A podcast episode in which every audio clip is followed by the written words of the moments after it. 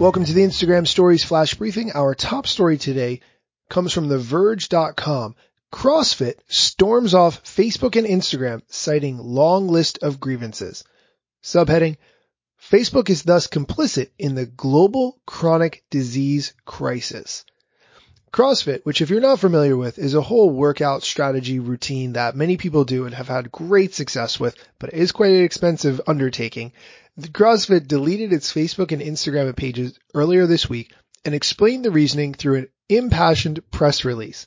The announcement lists various reasons for the indefinite suspension of its accounts, including accusations that Facebook's news feeds are censored and crafted to reflect the political leanings of Facebook's utopian socialists. Long story short, there was a South African based Facebook group banting seven day meals, which was deleted without warning or explanation. Now this group isn't related to CrossFit, but its members enjoy the benefits of the diets that CrossFit recommends. After this group getting deleted, it was reinstated, but apparently it is too late. Here are the reasons that the CEO, Greg Glassman, gave on the CrossFit blog about why they no longer want to be part of Facebook or Instagram. Number one, Facebook collects and aggregates user information and shares it with state and federal authorities as well as security organizations from other countries. That doesn't seem to be a bad thing to me, but okay. Number two, Facebook collaborates with government security agencies on massive citizen surveillance programs such as PRISM. Number three, Facebook censors and removes user accounts based on unknown criteria and at the request of third parties, including government and foreign government agencies. Number four, Facebook collects, aggregates, and sells user information as a matter of business.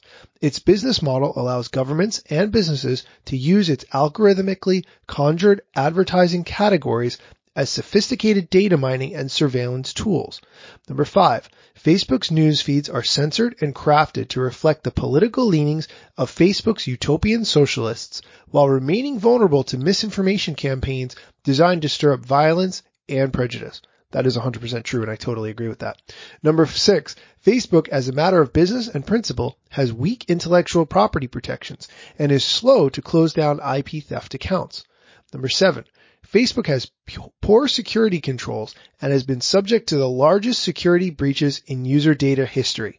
I definitely agree with that. And number eight, Facebook is acting in the service of food and beverage industry interests by deleting the accounts of communities that have identified the corrupted nutritional science responsible for unchecked global chronic disease. In this, it follows the practices of Wikipedia and other private platforms that host public content, but retain the ability to remove or silence without the opportunity to, for real debate or appeal information and perspectives outside a narrow scope of belief or thought. In this case, the approved perspective has resulted in the deaths of millions through preventable diseases.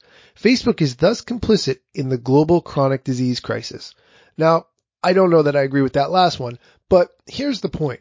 I talked about this a few weeks ago on the show and it still holds true.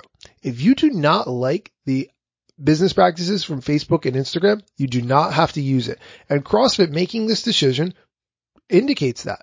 You'll still be able to keep up with CrossFit by their clips on YouTube or Twitter, but as a result of all the things that they've ha- that have happened and from their vantage point, they don't want to be on Instagram or Facebook anymore. And that is completely fair. You can certainly make the same decision if you so choose. That's it for today's flash briefing.